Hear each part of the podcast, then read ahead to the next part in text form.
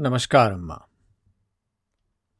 ગયા અધ્યાયમાં આપણે રાજા સગર અને એમના વંશજો, એમના પુત્રો વિશેની વાત સાંભળી.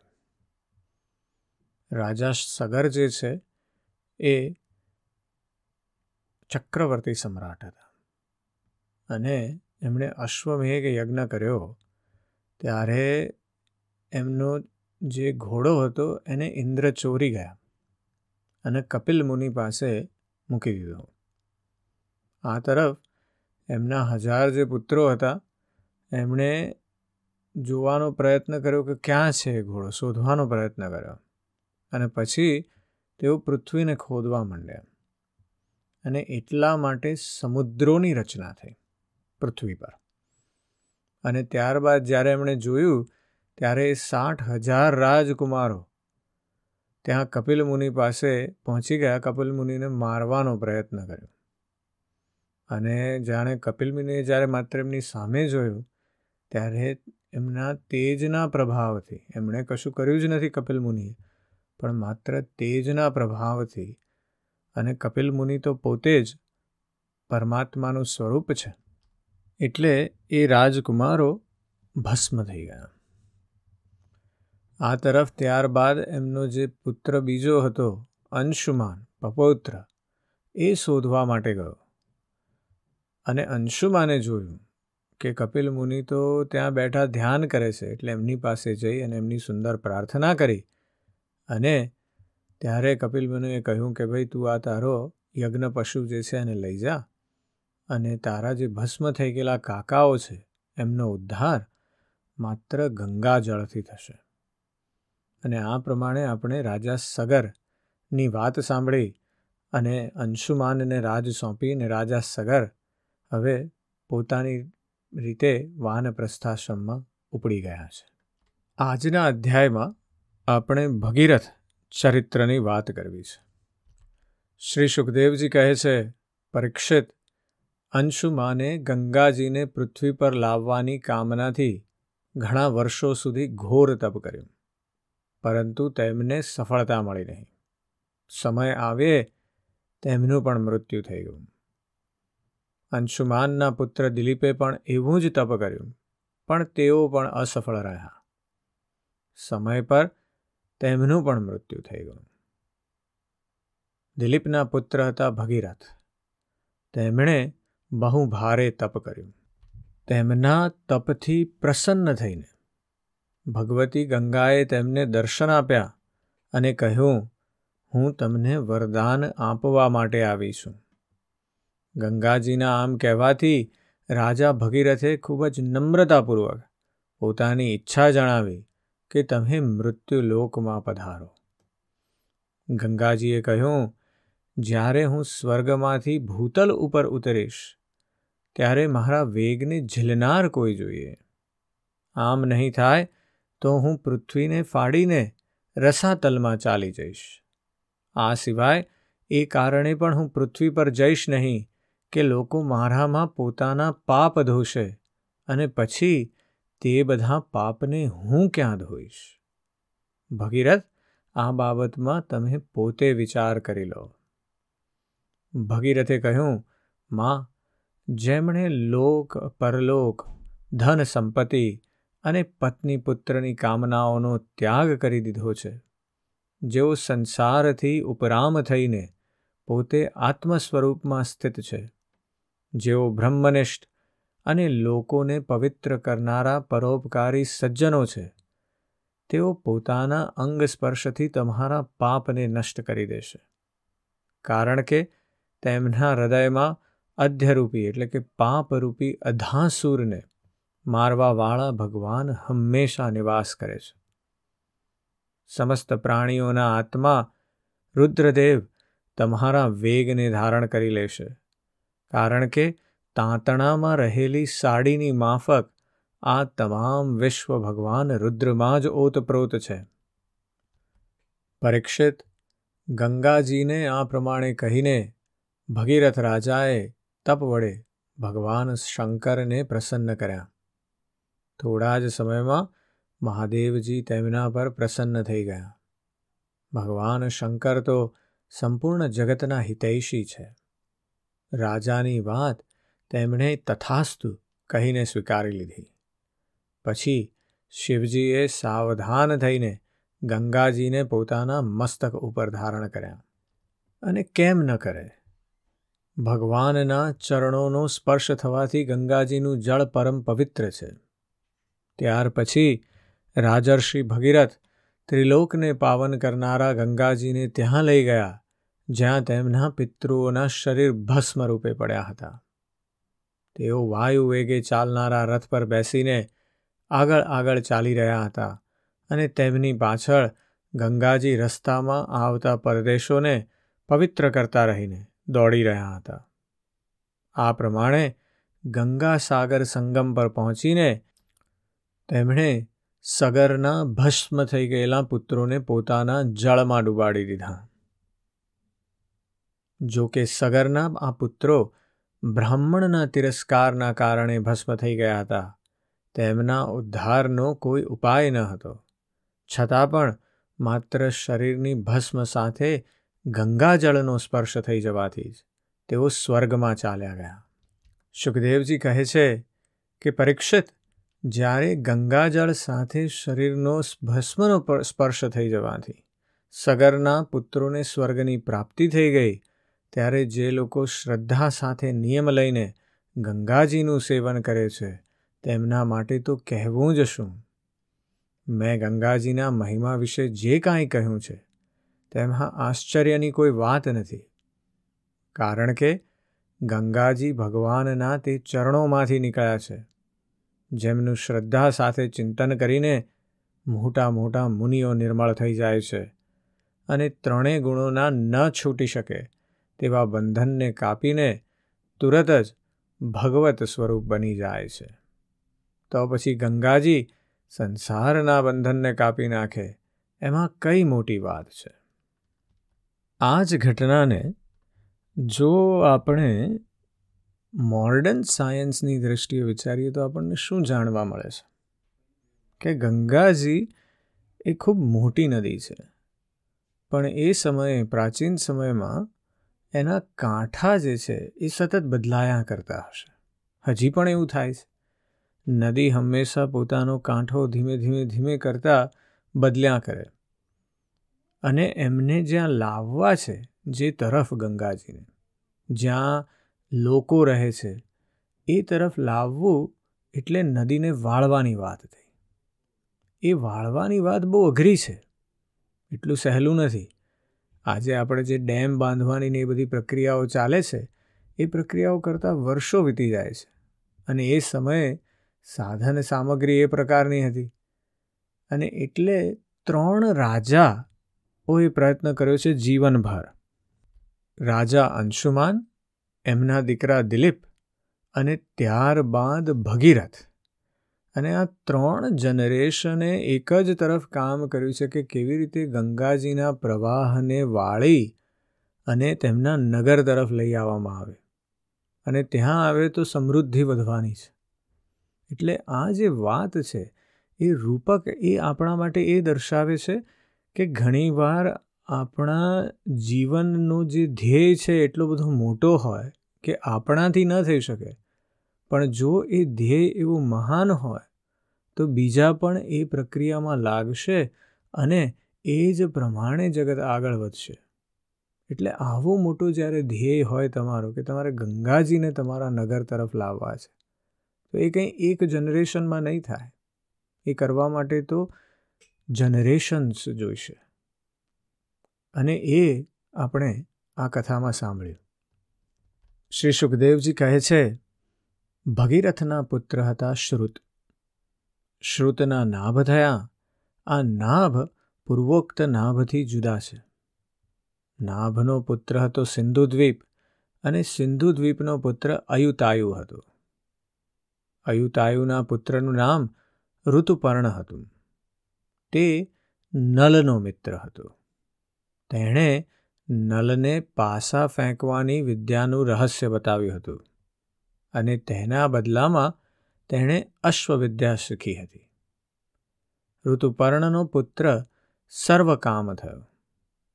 પરીક્ષિત સર્વકામના પુત્રનું નામ સુદાસ હતું. સુદાસને સૌદાસ નામનો પુત્ર હતું અને સૌદાસની પત્નીનું નામ મદયંતી હતું. સૌદાસને જ કોઈક મિત્ર સહ કહે છે અને ક્યાંક તેને કલ્માશપાદ પણ કહ્યો છે. તે વશિષ્ઠ મુનિના શાપથી રાક્ષસ થઈ ગયો હતો અને વળી તેના કર્મોને લીધે તે સંતાનહીન રહ્યો. પરીક્ષિત રાજાએ પૂછ્યું, ભગવાન, અમે એ જાણવા ઈચ્છીએ છીએ કે મહાત્મા સૌદાસને વશિષ્ઠજીએ શ્રાપ કેમ આપ્યો? જો આ પ્રસંગ ગુપ્ત રાખવા જેવો ન હોય, તો કૃપા કરી તમે અમને કહો. શ્રી સુખદેવજીએ કહ્યું, પરીક્ષિત એકવાર રાજા સૌદાસ શિકાર કરવા માટે ગયા હતા. ત્યાં તેમણે કોઈ રાક્ષસને મારી નાખ્યો અને તેના ભાઈને છોડી દીધો. તેણે રાજાના આ કૃત્યને અન્યાય માનીને તેમની સાથે ભાઈના મૃત્યુનો બદલો લેવા માટે તે રસોઈયાના રૂપે તેના ઘરમાં આવી ગયો. જ્યારે એક દિવસે ભોજન કરવા માટે ગુરુ વશિષ્ઠજી રાજાને ત્યાં પધાર્યા.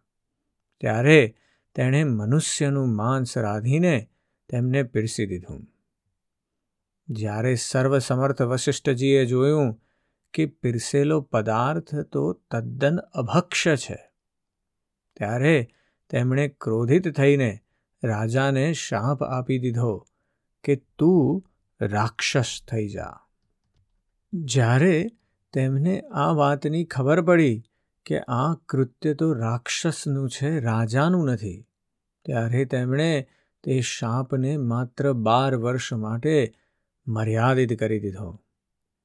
તે વખતે રાજા સૌદાસ પણ પોતાની અંજલિમાં જળ લઈને ગુરુ વશિષ્ઠજીને શાપ આપવા માટે તૈયાર થયા. પરંતુ તેમની પત્ની મદયંતીએ તેમને આમ કરતા રોકી લીધા. આ પછી સૌદાસે વિચાર કર્યો કે દિશાઓ, આકાશ અને પૃથ્વી બધું જ જીવમય જ છે. ત્યારે આ શાપનું તીક્ષ્ણ જળ ક્યાં છોડું? છેવટે તેમણે તે જળને પોતાના પગ ઉપર નાખી દીધું. આ કારણે તેમનું નામ મિત્ર સહપટ થયું. તે જળથી તેમના પગ કાળા પડી ગયા. તેથી તેમનું નામ કલ્માશપાદ થયું.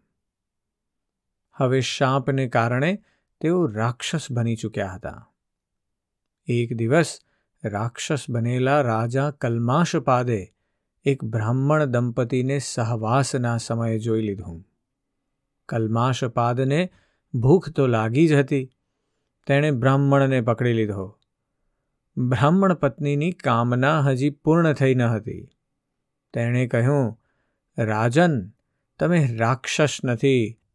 તમે મહારાણી મદયંતીના પતિ અને ઈશ્વાકુ વંશના વીર મહારથી છો. તમારે આવો અધર્મ ન કરવો જોઈએ. મને સંતાનની કામના છે. તમે મારા પતિની પણ કામના હજી પૂરી થઈ નથી. તેથી તમે મને મારો આ બ્રાહ્મણ પતિ આપી દો. રાજન, આ મનુષ્ય શરીર, જીવને ધર્મ, અર્થ, કામ અને મોક્ષ ચારેય પુરુષાર્થોની પ્રાપ્તિ કરાવનારું છે. તેથી હે વીર આ શરીરને નષ્ટ કરી દેવું એ બધા પુરુષાર્થોની હત્યા કહેવાય છે. એ ઉપરાંત આ વિદ્વાન બ્રાહ્મણ છે. તપ, શિલ વગેરે મહાન ગુણોથી સંપન્ન છે. આ બ્રાહ્મણ તે પુરુષોત્તમ પરબ્રહ્મની સમસ્ત પ્રાણીઓના આત્માના રૂપમાં આરાધના કરવા ઈચ્છે છે. જે પરમાત્મા સમસ્ત પદાર્થોમાં વિદ્યમાન છે. પરંતુ જુદા જુદા ગુણોથી ઢંકાયેલા રહે છે.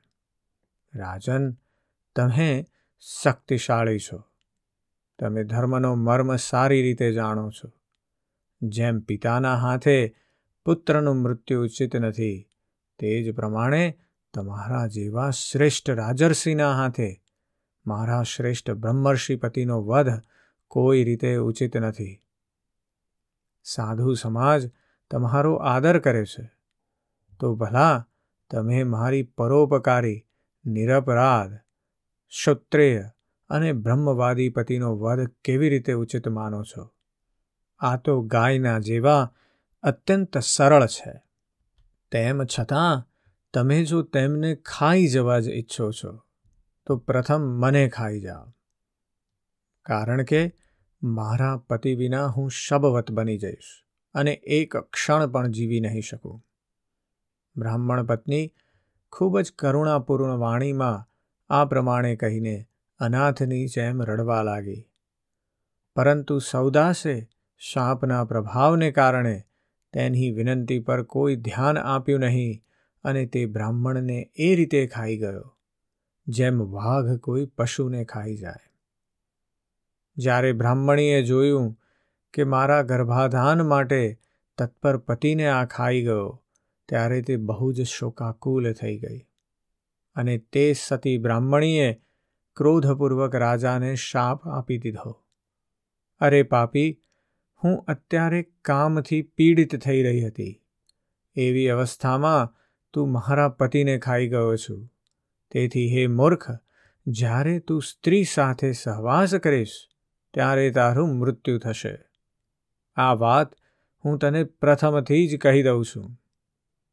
આ પ્રમાણે મિત્ર સહને શાપ આપીને બ્રાહ્મણી પોતાના પતિના અસ્થિઓને ભડભડતી ચિતામાં નાખીને સ્વયં પણ સતી થઈ ગઈ અને તેણે તે જ ગતિ પ્રાપ્ત કરી જે તેના પતિદેવે પ્રાપ્ત કરી હતી.